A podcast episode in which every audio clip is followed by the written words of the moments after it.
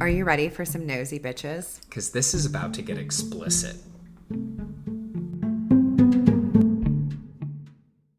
Hey, bitches. Hey, friends. Hey, Karla. Michael. How are you doing? I'm great. that did not seem very convincing. I think I think it sounded I'm I'm great. It's fine. I think I think the problem is that you have water in your cup and I don't. so The problem is I stop pronunciating when I start drinking the smallest amount. So I have to start drinking water at least until we're done. I, Because uh, yeah. if not, then it sounds like If you ever hear an overexcited version of Michael that's really getting into it, that's probably because I've had a couple of glasses of wine while Karla is telling her stories. And so tonight we are limiting it to I have not quite finished my margarita. We're Yes. Gonna, we're going to keep it above board. It, it's going to be fine. It's going to be fine. we this is how we get better versions of ourselves. I swear. You need margaritas and I need water. The little bit you told me about this story, I do regret my decision in not having wine. why we dive into these ones that are like family tragedies and where there are children that have awful things happen to them, I'm not sure. We are clearly masochistic. It's a thing. Yeah, I think somebody went down a checklist of what are the things about crime that Karla hates, like Yes. children, serial killer. I have to first acknowledge that we're recording this on February 1st, so we're out of hopefully winter in Florida, and I need mm. that to be true because this was a cold ass winter in Florida. Rest of you contiguous 48, I, you don't even understand. We're not used to this. We're subtropical. It's a thing. So I will say that like my hair frizzed up today. It felt normal Florida hair. I regretted not having a hair tie in my Yes. in my hand at all times to to put back my lion's mane. But yes, I would love for some sunshine. My skin needs sunshine. My soul needs a little sunshine to deal with all the darkness in the world. I really I am appreciating the longer days. That's good stuff. And to bring some rain clouds to your sunshine, we're going to bring you a pretty heavy story today, but very, very grateful for this having been brought to us by a loyal listener to this. Yeah. So thank you, Laura H., for sending us this story. I've got lots of things that I will cite as far as references for this, but most of the information that you're going to hear from today is Michael's telling of a book by Ron Franscell. Yeah. Sure. F R A N S C E L L, who wrote a book called Shadow Man. And it is about a pretty epic story that happened in Montana back in the 1970s. So I'd love to go down that today. And uh, of the many interesting things that we'll lay out in the story, maybe most notable is that this particular case is largely considered to be the birth of formalized FBI criminal profiling, and that being used in some sort of concerted and intentional manner going forward. And of course, that's meant that lots and lots of crimes have been brought to justice that otherwise wouldn't have been by being able to put together a vision of what this killer or perpetrator could look like. I've said it before. One of my favorite podcasts is Real Crime Profile. And it's because they have two behavioral analysts. So Yes. one was actually one of the writers for Later Criminal Minds. I loved that series. But there was a world where I was like, how fascinating Yes. is it to be able to like base that i also think you know linguists and just people who can read stuff like that there was a show i think it was called lie to me where Yes. the guy would pick up it's the same type of mentality he would pick on things that you would do and he could tell like you're lying and that to me like that's my favorite part of true crime is to understand based on somebody's behavior there are definitely circumstances where i'm like this person is not telling the truth or that doesn't feel right like that doesn't make sense i think scott peterson is a person i like to come back to when when he said certain things that he said it's like and they'll tell you like behavioral analysts will say like that is him telling his truth. That's like right. these are moments casey anthony like 100%. on those recordings where sh- you know the 911 tapes like these are the most real moments so all of that about fbi and learning about how they profile people that is just fascinating so ever since you told me about this book i'm like now also i think i might skip the book because i like my sleep at night and there's a lot of things in this book that checklists karla's worst fears The book was a heavy read. So for anyone that's interested in this, like just understand it's not a crazy, crazy thick read. It was only like 275 pages. You'll get through it pretty quickly. And I, some of the things that are almost just said flippantly are about deep, deep trauma and tragedy, right? So if you're not into that and you would much rather hear Karla and Michael's very entertaining version of it. I'm sure that's what all of you are saying in the comments when you write reviews, which is your shameless plug to please go rate and review us on all of your podcast platforms. Yeah, if you're listening and you love us, go on Apple and you can leave some comments about like Karla's the best. I mean, Michael's pretty awesome too. Um, also Spotify. Why am I secondary there? Hold mean, on. just- Isn't this about me? I'm just kidding.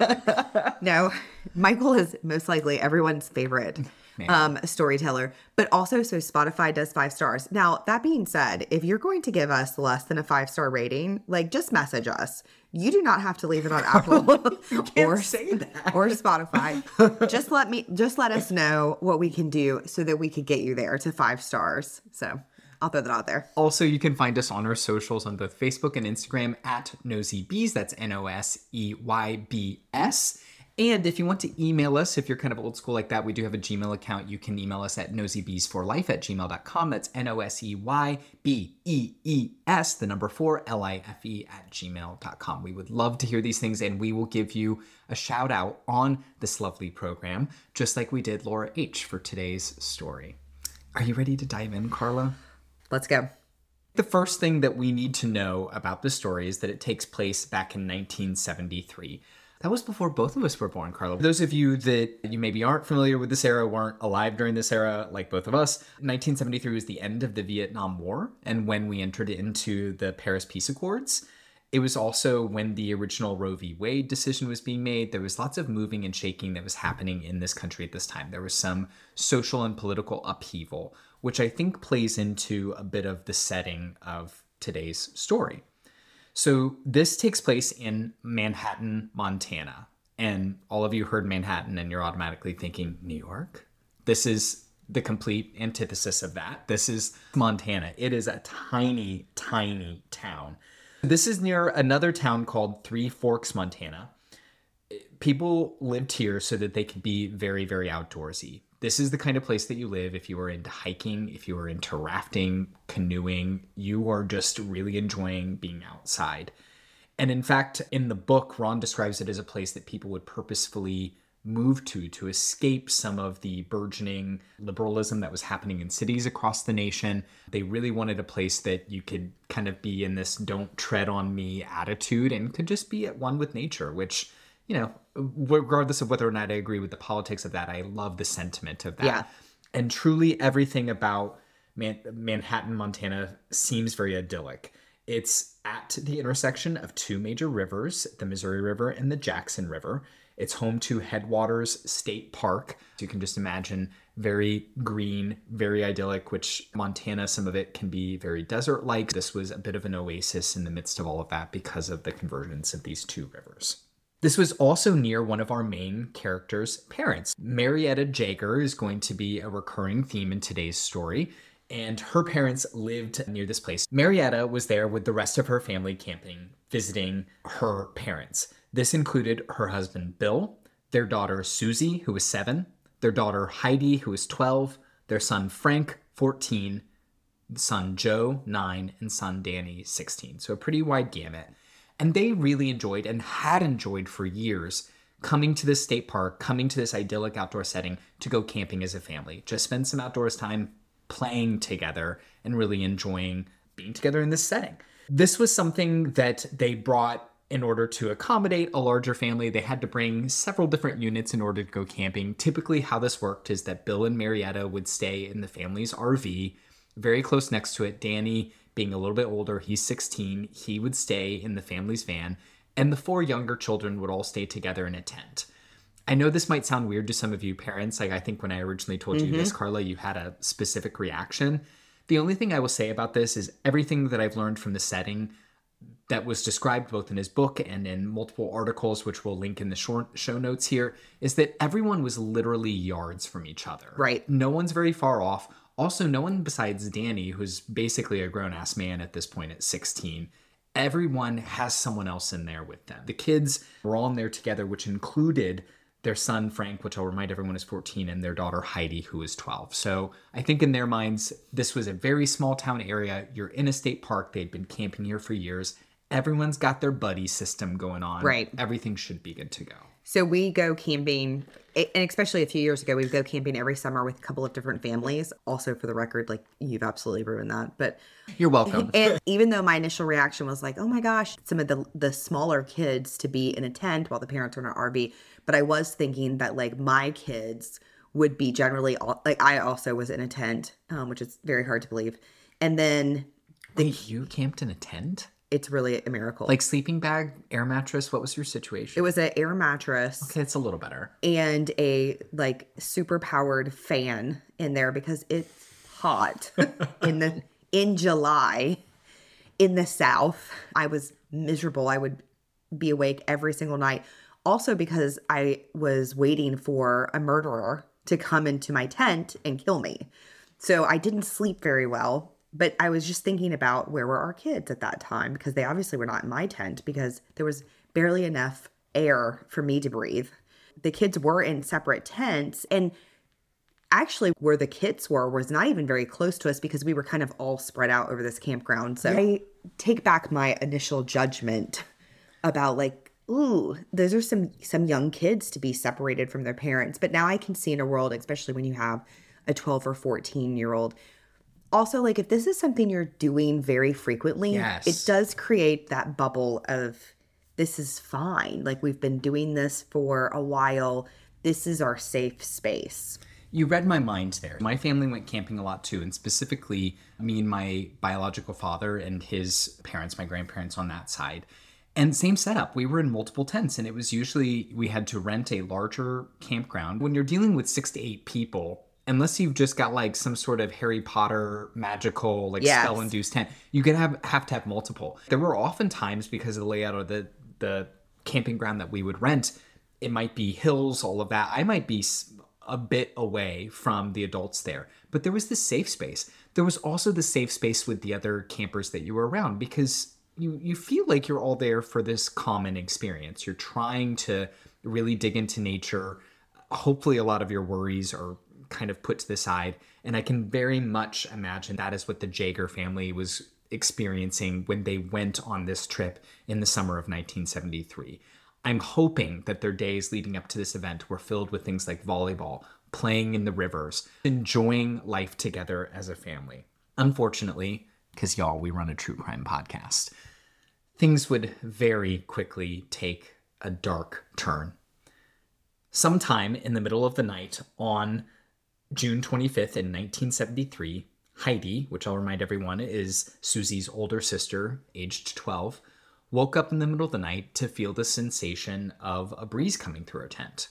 Now, any of you that haven't gone camping before, especially if you have multiple people in the, the, the tent, that is not the sensation you wake up to. You wake up feeling as though you are in some sort of biosphere. It is a lot of people breathing out carbon dioxide into an enclosed section, unless you have a fan to your effect, I mean, the, the air is stale, it is hot. You can tell very readily if something about that has changed, if there is air that is leaking in from the outside. Heidi, having been on several years of these kinds of camping trips, thought that too and just assumed that someone might have must have gone outside, maybe to go to the bathroom in the middle of the night. oh, they must yeah. have unzipped the zipper. That would be my assumption mm-hmm. too. But looked over at the zipper only to realize that it was closed. Now she's still in a little bit of this I am not quite awake stupor. So she starts looking around and everything looks pretty normal until she looks to the back of the tent and realizes that there is a very straight, almost surgical cut down the back of the tent. i'm gonna need you to turn every light on this house on Even more terrifying is that she looks over to the sleeping bag next to her, and her sister Susie, aged seven, is nowhere to be found. Any sense of slumber, of safety, of security that they had in that campground was instantly broken. Heidi starts freaking out, wakes up her brothers that are in the tent with her. They eventually alert the rest of the family. And what I can only imagine was a crazed search in the middle of the night ensues all of them hoping at this time that Susie just wandered maybe off just wandered off. She maybe had to go to the bathroom, got turned around, who knows, but can't get out of their head the fact that there is a surgical cut at the back of the tent. Because at that point, you're not thinking it's an animal. Of course not. Like, yeah, Barry didn't come with its like nail, you know, Yeah. like very nicely. this isn't Catwoman and like Yeah. Batman. Susie, Yeah. come, come with me.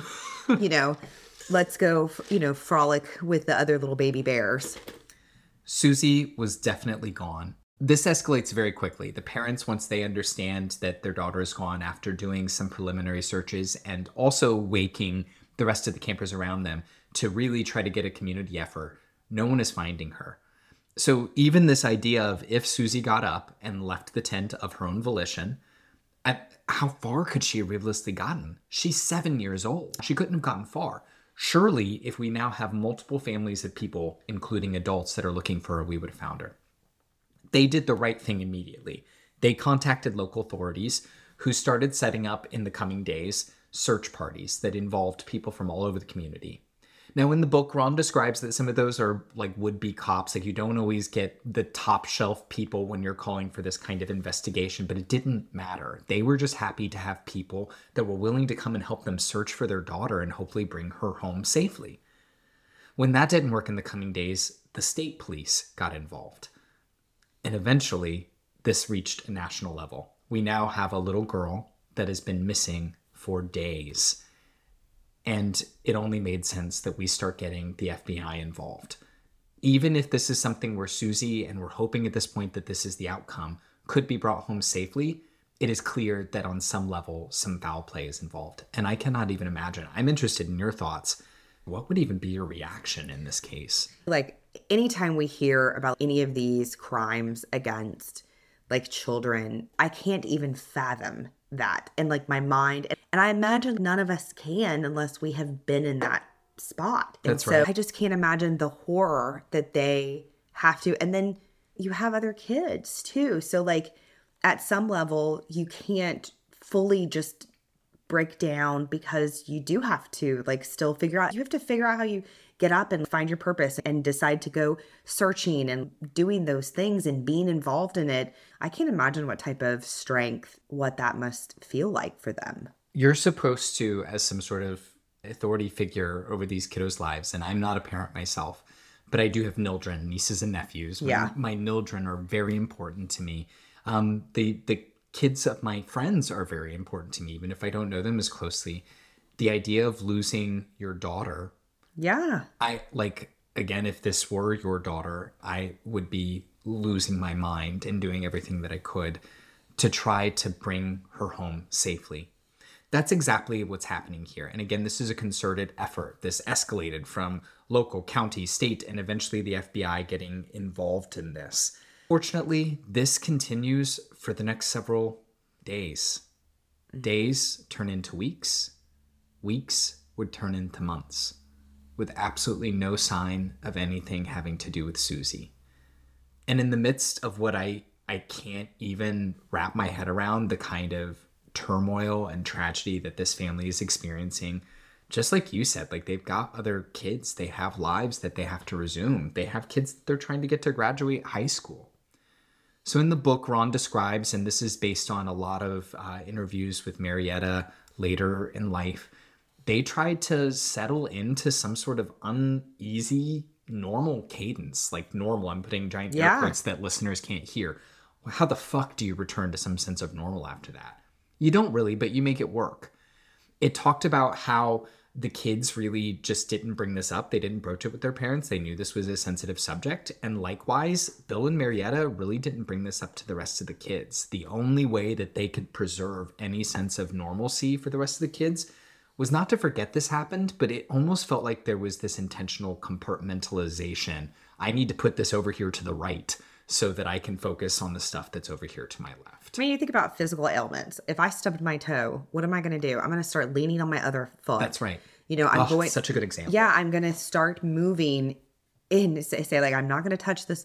You have to do that when your heart is broken or there is something traumatic because you need time and space away from that moment so that you can figure out, like, how you're going to deal with it. I can't even imagine what that looks like to piece my life back together in order to like settle into this new normal. We don't have a lot of detailed records of what happened in the months that immediately followed. We can insinuate based on everything that we just talked about, trying to put ourselves in their position. And some of this is backed up by what Marietta and the rest of the family have Right. shared with us. But we do know that they settled into something resembling normal again exactly a year to the day. We're now talking June 25th of 1974. Marietta gets a call at her home residence from a man who says, I have your daughter. I'm the one that took her. She's alive and well. Marietta is no idiot, and she's been working very closely with police at this point. And like we insinuated at the beginning of this episode, things like criminal profiling, they aren't a real thing. Those are still being firmed up here, but we still have investigators on the case. And from everything that I can tell here, we talk a lot about bad police work. It feels like they did a lot of things right. I was going to say something about that earlier. So, like, the problem with this case, because you're talking about the 70s, and I've been listening to a lot of cases from the 80s. I have binged the podcast Cold, which talks about some crimes that happened in the 80s, and then also the killing fields. And they just didn't have the type of DNA and things that we have today. Also, like, there's a camera on almost everybody's door. At every stoplight Yeah. and at every convenience store. Phone records are getting right. people all the time. And Cell if phone cameras. Yeah. If you are not a hardened criminal and don't have your own DNA in the in a database somewhere, now there are like genealogy sites out there where people are volunteering their DNA or catching you. So it is like it's just not the world that we live in today in the 70s. Think about this crime scene. They're at an RV park, which probably while it does have fam- families, probably also has transients. 100%. And even those families, probably a lot of them are on vacation. And so you don't probably have a lot of people who are paying attention to the level of detail and they're not noticing that something is different, right? Because it's not the same people. At my house, if all of a sudden a strange car pulled up to my neighbor's house, I would immediately be like, that's a weird I've never car." seen that vehicle before. Right. What's going on? if I'm at a brand new house or I'm visiting somewhere, I would have no idea to know that. The other thing is where there's no body, so there's no physical evidence Yep. there. No one saw him. In fact, no one even knows exactly what time, and I say him, but like no one even knows what time she was taken at. It would have been somewhere between they fell asleep and when she woke up. But it could have been 10 minutes after she fell asleep or it could have been 10 minutes before she woke up. So here's this time that they could get into a car or they went into the, you know, I mean, I say mountains, but I don't know where. I'm not very good at geography. So, like, wherever Into they the went, wilderness. yeah, into the wilderness that they went. But that doesn't leave, there's what physical evidence? It's not snowing. So there's no footprints in the snow. But even like footprints in the snow, what is that going to tell you? It's Montana the man probably is wearing a boot that 80 other men are wearing as well. You did have a little bit of science, but you mainly had like fingerprints and things like that. So Or if it was really obvious stuff like you had a blood sample, right? Yeah. Because they could do blood typing at least then. So you could narrow it down even though we didn't have DNA. Right. You could narrow it down to a subsect of the population based on whatever blood type you found there. even that is Oh, some of that that is scary. Carabobo. Yeah, and it was, people were getting convicted on all sorts of Like it was just like he's a male with type A blood. Uh yeah, him and two million. when you talk about like policing back then, this is a lot of gut. yes. I think you're guilty. You're probably guilty. The idea that then somebody a year later, when the trail is obviously cold, the fact that you would call a year later, you really are brazen. And honestly, who does that? You were you were scot free. You were you were done. so much of this though the cases that we've done and so many that we have yet to do there is an ego to these criminals Yes. maybe we'll do a special on this someday like there there are the smart criminals that are out there to prove how smart they are and then there are the really dumb ones that still think that they're really really smart mm-hmm. and think that they can out they can outwit you and beyond that like truly enjoy the chase. And I think that's a little bit of what we would find in our criminal here. He was toying with Marietta to a certain extent. He's telling them, and we had no evidence of this at the point at which he called. He's telling Marietta and her family through her, Your daughter is absolutely alive. Marietta's no dummy, though. she's been through this for about a year now. They've been through hell, high water, and they have searched through again. I think there was decent policing done here. Mm-hmm. They ran down every possible lead they could. Anyone that even so much as stared at a child sideways, anywhere near Three Forks or Manhattan, Montana, which is where our story is centered, they were looking them up and down. I mean, people that had just been like verbally abusive to children, like on the street before, they're checking in them, into them. Every single one of these leads came up dry. But through those, just like there is with any major crime here, and especially I, I didn't get a sense of what size of reward they were doing, but there was going to be some sort of reward if you had a lead that led to them finding their daughter. I think a lot of people want to try to be a hero, and that brings out the crazies to some extent. There had been plenty of false leads. Marietta and Bill and the rest of the family have been through the ringer. She wasn't stupid to this. And so, even though she was very taken off guard by all of that was going down, she would recount later in interviews that she managed to get, you know, her mind recollected and say things like, prove it.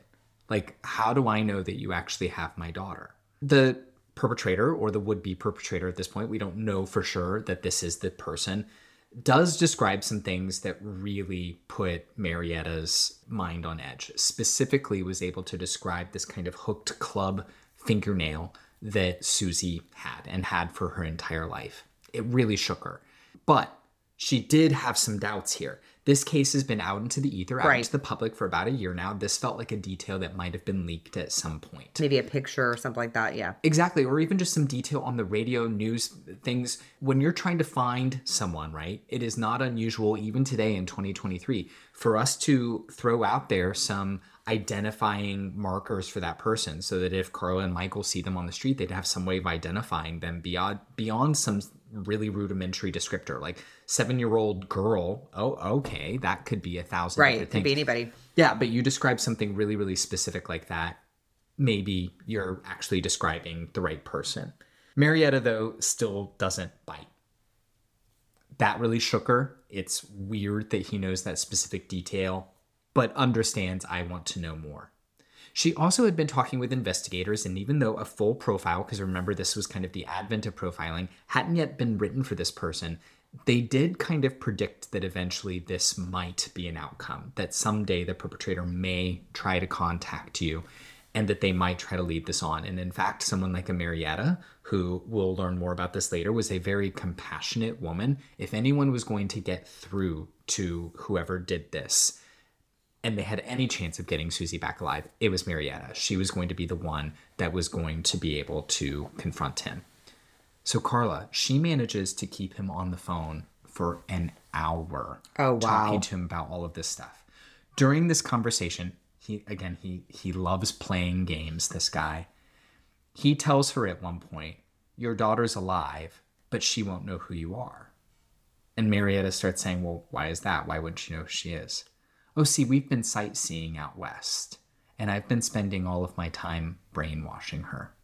She remembers none of her life before you. You don't even exist to her anymore. I just want to get your reaction again because I read this kind of line and this like, oh my god. that's just but I'm so trying to imagine crazy. for like you as a mother, like if you're told that your daughter or your son, like wh- what? Yeah. First of all, I'm going to find you. I know. gonna hunt I'm you tapping down. this phone line right now. I'm not going to do anything nice to you. Yes. But you know, I, I mean, I've heard of cases where people they did do stuff like that, like where they did capture somebody. And your memory at six and seven years old, I think it would probably take maybe a good year. So like maybe that's an accurate description. But it would take some time to convince a kid. But those memories can change and their minds are so young. It probably would would cause me some hesitation. But I, I definitely think that like Marietta questioning him and being like, give me more, like, give me more, give me more. And also probably just says to the level that she's trying to understand what's happening, you know, and get to her child, get to the end result. And I don't know, we've talked about it before in an emergency situation. I don't know that I'm your best person. I don't know if I'm going to be the one that's going to save us, I might be like, if we're in a boat, I might be the one that's taking us down. So that level of clear headedness really is impressive. And I don't know that I have it. I'd I like, think I just would move to fight. Like, I, my, that fight or flight mode would be in survival. I would hope that it would hit survival mode. And that's where I think she's at. She's like, okay, well, what about this? From everything that you've told me, like, she's just an incredible woman, really. I'd like to think like my version of I'm going to hunt you down is that. Like I turn into deep problem solving mode. I want to find the holes in your story. We talk about this all the time on the farm. We had something recently where we had a deep freeze in Florida. That's why I'm ready for it to not be in winter.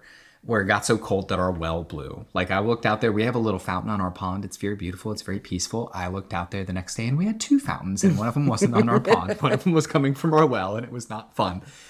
And while Thomas is definitely one that was just like, oh my gosh, what do we do in this moment? Now, he is one of the greatest problem solvers that I've ever met, but in the moment, that is not his strength. Where my mind immediately went to, I don't even know how I did this. It was Batman style. Like, I was like, no, I remember this one thing that the well guy told us a year ago. All I have to do is flip the switch. Like, that's how my brain I think we described you the other day as Rain Man. and like, that's probably an accurate description. Marriott is quick wit and cool head that Yes. is able to keep this under control. It ultimately doesn't yield anything except for a long conversation, but that does give investigators some stuff to go on. It also bet it involves just a little more cruelty from this Yeah. would be criminal at this point because he says ultimately, I cannot turn your daughter over to you. And by the way, there's going to be a ransom. I need you to pay me $25,000. Now, when I initially heard that figure, I'm just like, Marietta, like, I'd be going to the bank right now. Like, that might break me, but I'm to go to the bank right now. I'm to pull out $25,000. I'm gonna call a friend. So, in today's modern currency, that is approximately $760,000. They were, he was asking for three quarters of a million dollars, and there was no guarantee that he even had their daughter. That phone conversation ends, but it's not the last that we hear from this would be perpetrator. A, couple of days later, on July 2nd in 1973, so literally just a week later, the Gallatin County Sheriff's deputy, specifically his name was Ron Brown, received a similar call. Gallatin County is the county in which Three Forks and Manhattan, Montana are located. Receives a similar phone call, and this time he's doubled it $50,000 in ransom to try to get the daughter back, which, again, if you're doing the math, $1.5 million in today's currency. So not only are you calling her parents, Uh-huh. you are now so bold that you are calling the sheriff. Uh huh. wow. What size of balls must you have? Right. And what do you think that you have? This starts to get into what I think might be dumb criminal mode. You got too cocky. Mm-hmm.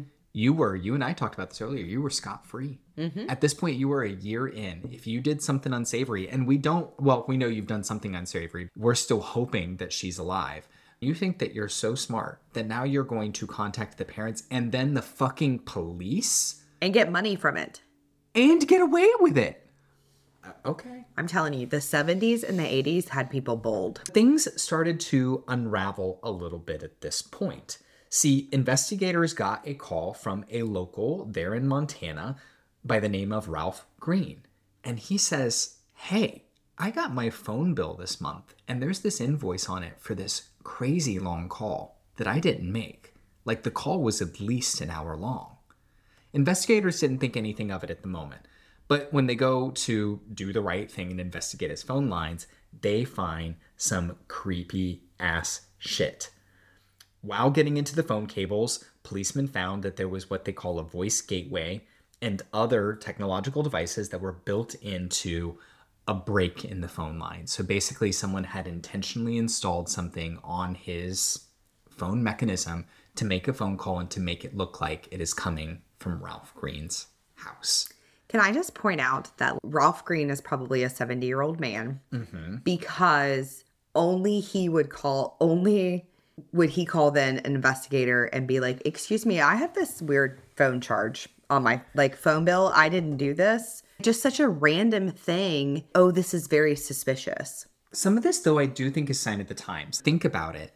Your landline was the only way to communicate, Yeah. especially in a place like Manhattan, Montana. We're not talking Manhattan, New York, where there are payphones. There's no way of doing that. And also back then, I just even remember in the 90s, like any kind of, and I don't know if this was considered long distance, but like phone calls were Oh, not very cheap. It was expensive. expensive. Yeah.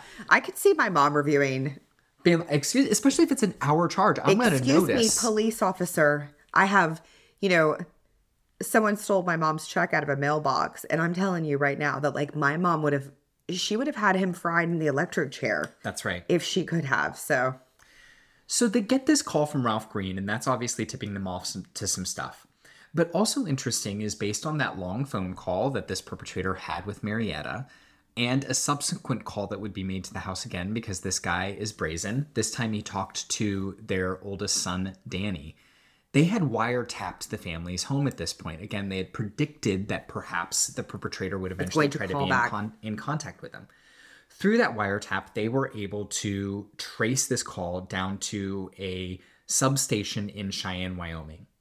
That led them to a nearby ranch where they eventually found something like 1,200 bone fragments scattered across this ranch. This had been a long since abandoned ranch. Through some identification mechanisms, we mentioned they were a bit more limited than they are later, but they were able to hone in on some basics. Just like we were talking about from blood typing, you can kind of get an idea of like Right. gender, age, uh, basic makeup, like ethnicity, that sort of thing. And they were able to discover from these bone fragments that they were of two individuals. One that was of a woman, probably between the ages of 18 and 25, and one that was a child's, likely a girl's, aged six to eight. Terrifying, but also not conclusive. They couldn't pin this specifically to Susie. So they've got a couple of things to go on there. Using this information, we had several profilers from the FBI. Authorities are really trying to to get things in gear here. And I mentioned a couple times now this was the advent of profiling. So based on this, they started putting together some sort of profile of what an offender would look like. By their estimation, it was very likely that this suspect was a white male because, you know, Montana in the 1970s. Of course it was. Some sort of white male that he likely was between the ages of 25 and 30. He would have had to have some sort of knowledge of the local area, not only to be able to tap the phone line of a local, but to also have some sort of working knowledge of the area from which he kidnapped Susie. You got to figure out how it's going on. Remember, this happened in the dead of night. This is a wilderness area at the convergence of two rivers in a state park that is hundreds, maybe thousands of acres in size. You have to be able to traverse that. So, like, some of this feels like really good investigation. Yeah, I was gonna say. I mean, it's it's definitely spot on. And so I'm guessing. So I know we said like, okay, so we tracked it down to Wyoming. So where they were in Montana, this Very close. very close. Okay, got it. Yeah, absolutely. Again, geography, not my. Uh, me too. None of this area. Actually, our friend Laura H has helped educate me on that. Earlier, when you said Montana, all I heard was Yellowstone. That's like, right. is it Kevin Costner? Like all the beautiful men. yes. So another good assumption that they made for this as they were trying to build a profile is that this clearly had to be someone that had a background in some sort of telecommunications. You're not putting those kind of devices mm-hmm. in the 70s. This is not something that you could go pick up from a Radio Shack and know. I don't know that I could do it today. There's no way. And taps on cell phones look so different too. That's an Right. entirely different mechanism. But just, I felt the same way. It was clear to them that was likely the case.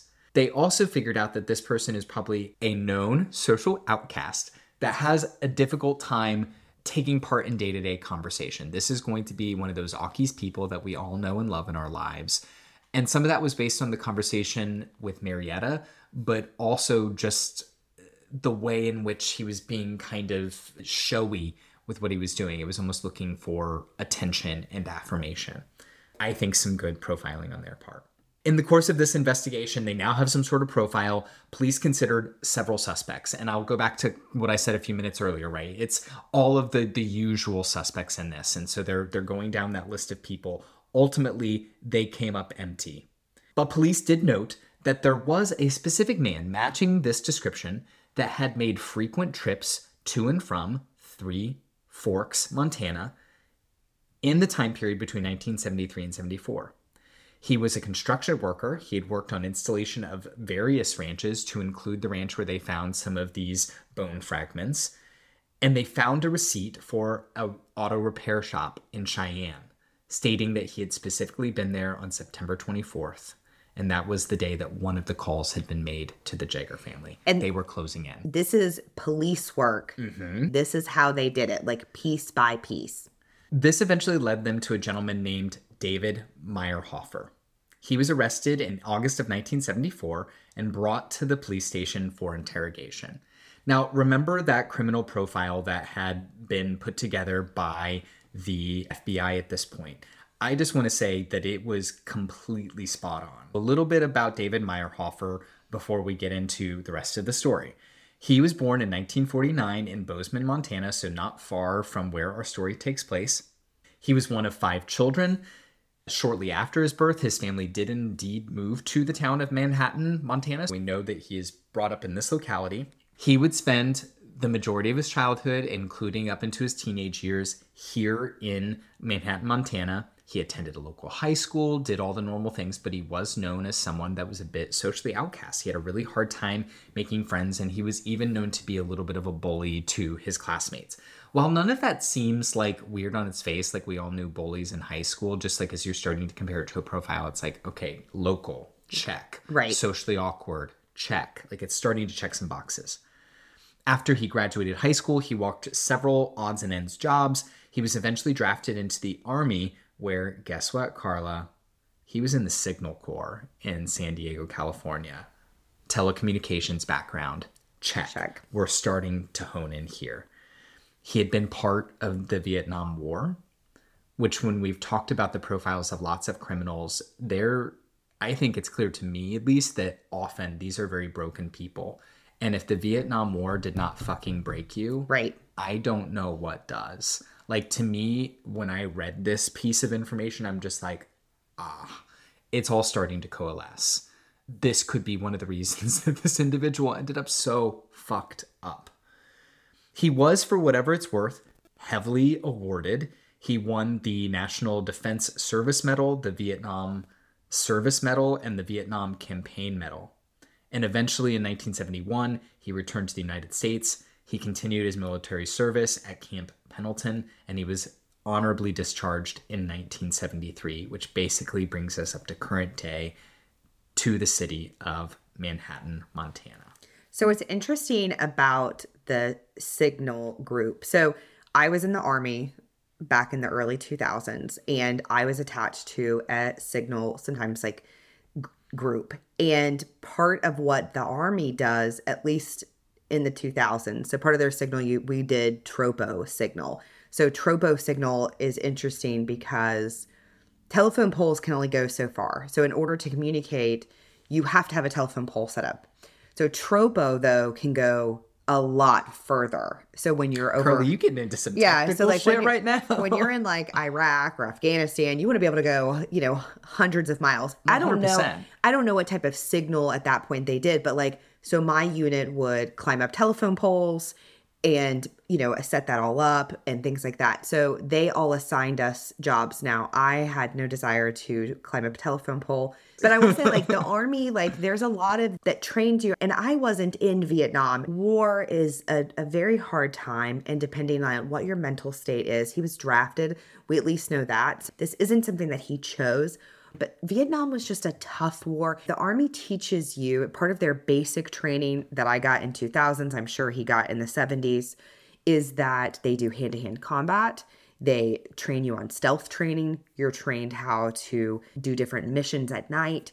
And for him to be able to walk into an RV camp and snatch a little girl sight unseen, like his training taught them how to do that. It very falls in line. Of course, most people don't use their powers for bad and use their powers for good, but this does make sense and the profile is very fitting and the fact that he as soon as you said about like what he had on the telephone you knew he had to have some type of knowledge or intelligence level for that.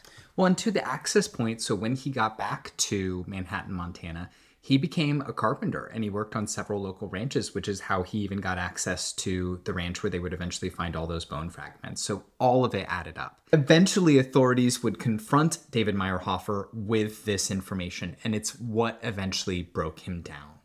So when they put all of this in front of him, the information from the wiretaps, remember they had recorded his voice. They're now bringing him in for some of these interrogations. They are able to match up his voice from the recorded interrogation to the recordings on the wiretaps. So they've got a voice match. We have your criminal profile here. We know you had access to some of the specific areas that we found. The policing all lines up. It really does. And I'm not saying it's perfect policing. I found oh. lots of conflicting articles about like had could they have found some of this sooner? Yes. Ultimately, I saw nothing that pointed to the fact that if they had done things differently, it would have led to finding Susie alive for whatever that's worth. It feels like overarchingly good work was done here. These people were very motivated to try to bring this little girl home and home alive and well, which you know, we we've been hard on police at times. Yeah. This is one where it felt like they did their job. It's just a hard job, especially at that time frame, and you just hard just don't have some of the things to go. And I would say that honestly, like even in today's world, if you're talking about like a remote location, Yep. and this is happening, you don't have a lot of evidence to go on. Meirhofer does confess to two crimes. He admitted abducting, of course, Susie Jaeger. He also had abdu- abducted a 19 year old named Sandra Smallegan, I think is her, her name, Smallegan, Smallegan, who had gone missing on February 10th of that same year from a basketball game in Manhattan. You'll remember that the other remains that were found at that ranch were the female remains of someone aged 18 to 25. Sandra was 19 years old. Meirhofer admitted that he had actually tried to get to some sort of relationship with Sandra, that he was really attracted to her. And when he pushed back, he eventually abducted her to try to take her, gagged her, um, eventually did far, far worse things, and eventually suffocated her to death. In regards specifically to Susie, we still don't know to this day. It was the hardest part of this, and I have looked at all the sources, and Marietta even concedes this as well. We just don't know why. I don't know, like from my mind, if I'm trying to look at it and we try to do this, look into the minds of some of these people. Was it this realization that I couldn't control this older woman? So Yeah. could I control a child? Absolutely. you know was was that what it was i can make them bend to my will but apparently that didn't work out well either according to david's recounting of the situation susie fought back fiercely he did eventually confess to molesting her. Eventually when she still wouldn't calm down he stabbed her to death. His motive like i mentioned was never determined. He said that his aim was never to rape her or to sexually assault her in any way. That's hard for me to believe with the admittance of of talking about molesting her and also knowing that this had originally started with a full-grown woman that we know he had tried to get Yep. into some sort of sexual relationship with that 100% was the motivation in taking her. Yep. They had suspected, but didn't know this for sure, that David was guilty of multiple crimes. They also, based on the two crimes that he had actually confessed to, he was facing a capital punishment outcome to this. Like he was likely going to get the death penalty.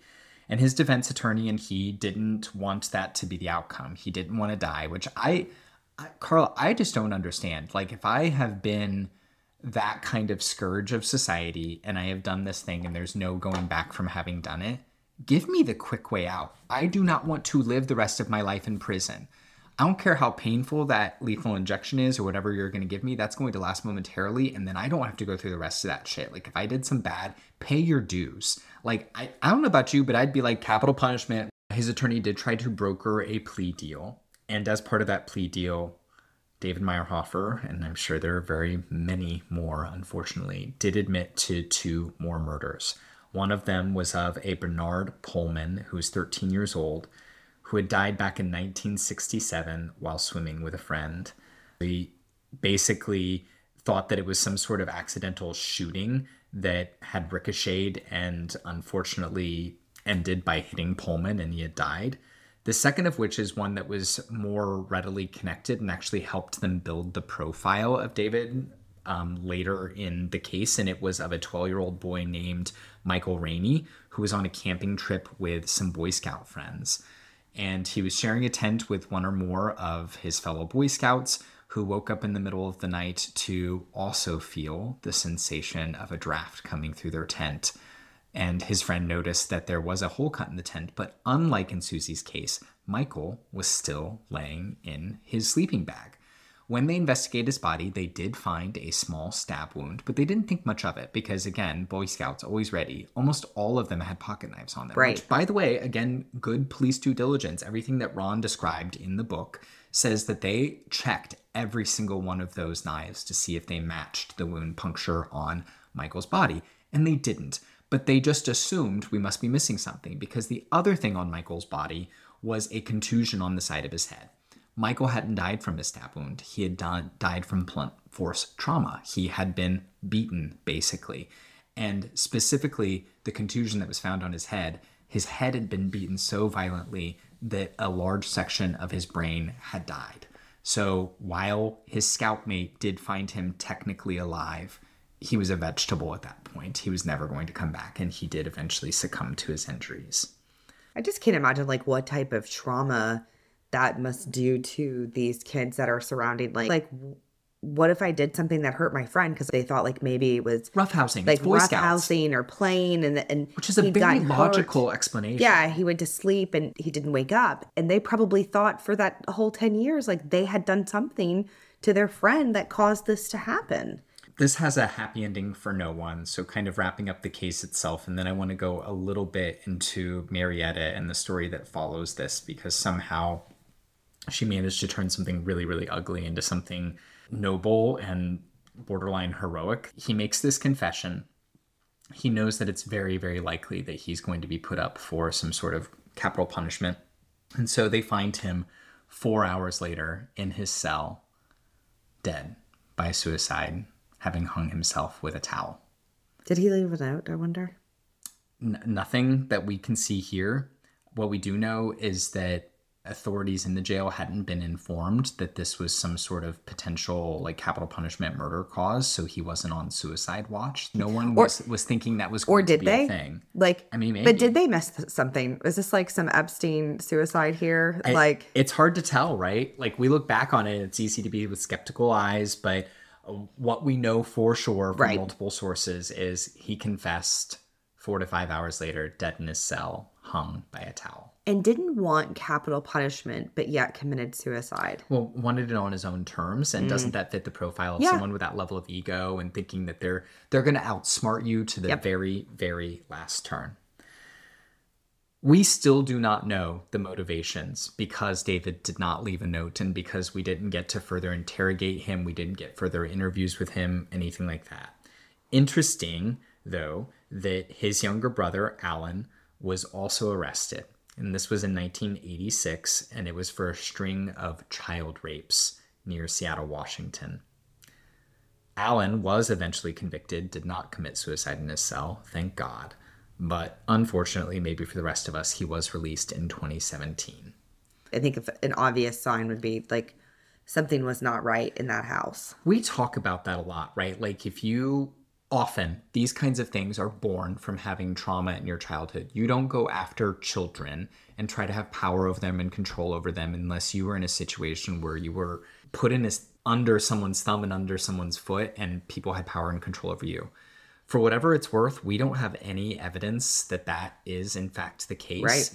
We'll get into this in just a little bit, but some of the actions of his mother later in life don't seem to me, and I don't know much about his father, but it don't doesn't seem like to me a mother that was abusive or that let him be raised in an abusive household. But shifting the focus a little bit just to Marietta, and I think maybe this is just inference on my part. I think maybe she had a crisis of conscience, realizing that maybe they could have gotten more out of him if the death penalty wasn't on the table. And so she really turned to this viewpoint of trying to be an advocate for the death penalty being abolished. She considered herself a Roman Catholic woman. She said that she was much aligned with her faith and that she felt like it called her to forgiveness and not to put someone to death. She was quoted as saying, I was just ravaged with hatred and a desire for revenge. I was seething. She also said that she remembers feeling as though she could have killed the man who had taken Susie away, quote, with my bare hands and a smile on my face, end quote, which I very much relate to. But she also stated, quote, I knew that hatred wasn't healthy, that it would obsess and consume me. Were I to give in to that kind of mindset, it would be my undoing. It's not to say that it was an easy realization, but I felt absolutely justified. I had every right to feel how I did. I was called to forgive my enemies, not to kill them. So I made the commitment to work toward an attitude of forgiveness. I promised to cooperate with God in whatever He needed to do to help move my heart from fury to forgiveness. I mean, she's an incredible woman because don't even know what to say. To and you know, like I mean, as much like that I joke and stuff like that, like I I do think that what she says is valid. That at some point you can't like I and I'm we probably all know people like this or I've all seen situations where like there's something pivotal that happens Yep. and they are bitter and angry Yep. and just miserable people and the children who are left to deal with that like you know and so that fucks them up too. yeah, you can't. There's nothing you can do. And No. we said this when we were talking about any of these cases. There is nothing that is going to bring your loved one back. There is no. amount of sadness, anger, vis- like him dying, any of it. Nothing is going to change the situation. So, at some point, you have to figure out a way to work through that trauma and start this new normal. I think what she said is honestly like it's beautiful and just wow. I also knew as soon as you said five kids from ages 16 to 7, she was Catholic. She almost had to be, right? Yeah, I just knew it. She either had to be Italian, Catholic, or both. Yeah. So we know just a little bit more about Marietta, and I'll end on this note because I think it's not happy, but it is a, a little bit of a lighter tone to it.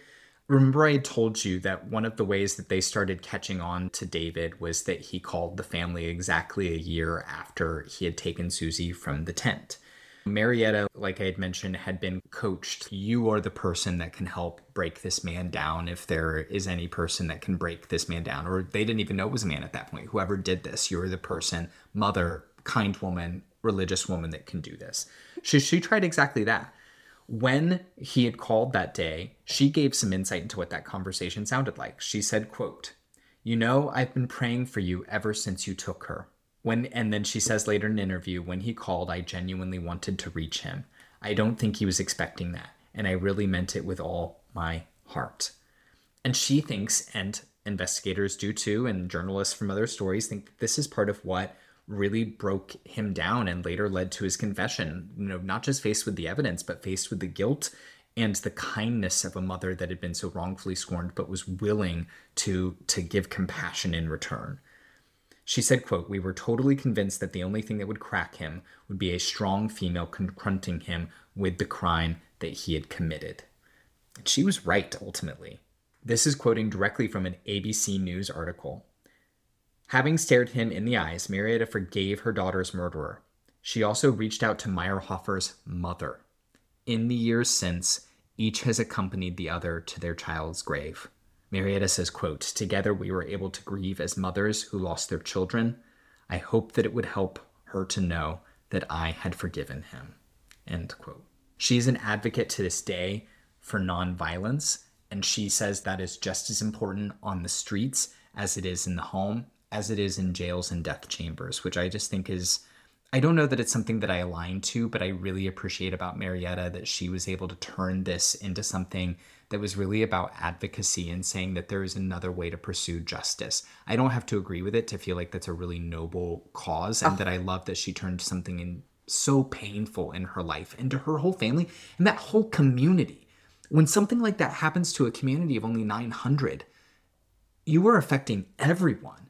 We've talked about that in the Hollinsburg murders and some of these other cases. Those people did not feel safe for years, maybe ever again, Right. knowing that this happened. And to turn something like that that is so ugly into something that is really about righteousness and justice and doing good and putting good into the world. I just hats off to you, Marietta. She found a way to fill a void Yeah.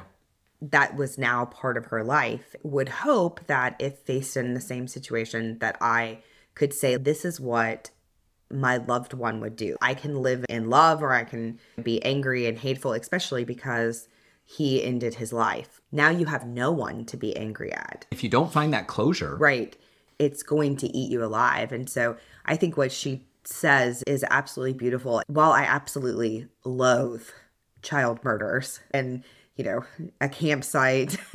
Dear God, I sounds ain't like- ever going camping again. No, I was like, turn every light in this house on. Yep. But like, those are all things I don't like. Stories in the dark to tell yourself. But all of these times that I hear about these situations, here are these parents or siblings who are stepping into the light and being like, this moment is not going to find define me. What is going to define me is my reaction to it and what I do with it. So like Marietta could have been, you know, a stay-at-home mom of 5 and now she is a champion for nonviolence for people we saw it with Jacob Wetterling's family. Yes. Things like that. And then also for the police to come together and say, look, there needs to be ways for us to track this. That's very pivotal. Like that's how you move forward. You can't change it. It's how we get better and we prevent this from happening again to Right. someone else's child. I'll leave us with one more quote from Marietta because I think it just wraps this up just beautifully. And this is from that same ABC News article that again we'll, we'll link in our show notes here. She says, quote, I would not honor the goodness and sweetness and beauty of my little girl's life by killing someone in her name. She's worthy of a more honorable memorial than a cold blooded, state sanctioned killing of a defenseless person, however deserving of death that person may be. End quote. She's right. And I like that she makes this about Susie. Like yes, not- God, that quote yeah. just oh gets me. She's like, no. She was like, Susie deserved more. That's who I'm going to put this in memory. on. This is how I'm going to live my life. Like the person who took her, we can forget his name tomorrow. You know, we're going to remember We're Susie. Susie. Yeah, I love that. I do too. Michael, I know that was a really hard story for you to tell. And I just want to say, I sat here and was mesmerized by your storytelling. Loved it. Thank you. We hope that you all enjoyed it too. We'll again thank our listener, Laura H. And hopefully that is proof positive to all of you that if you send us ideas for stories, we love getting to tell them. Just knowing that this is something that's set forward like criminal profiling for Yeah. all of us, like just so huge. But until then, and until next time, bye, bitches. Bye.